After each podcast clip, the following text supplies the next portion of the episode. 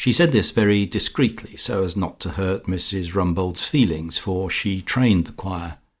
Everyone knew that the king was Mr Rumbold, and said "charming" to each other after he had sung. "I like that boy's voice, too," said Mrs Weston.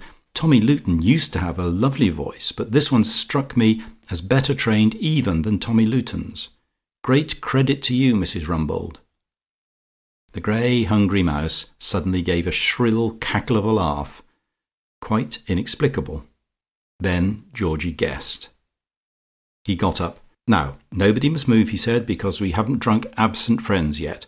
I'm just going out to see that they have a bit of supper in the kitchen before they go on." His trembling legs would scarcely carry him to the door, and he ran out. There were half a dozen little choir boys, four men and one tall cloaked woman.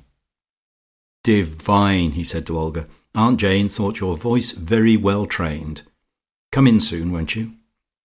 "Yes, all flourishing." "Swimming," said Georgie. "Lucia hoped your voice would crack soon, but it's all being lovely." He explained about the food in the kitchen, and hurried back to his guests.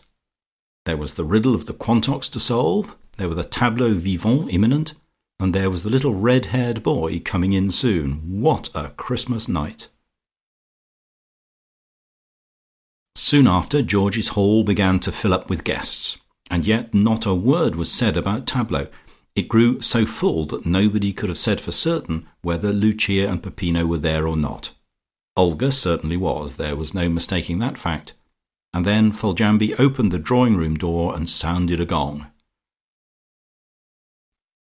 The lamp behaved perfectly, and an hour later one Brunnhilde was being extremely kind to the other as they sat together.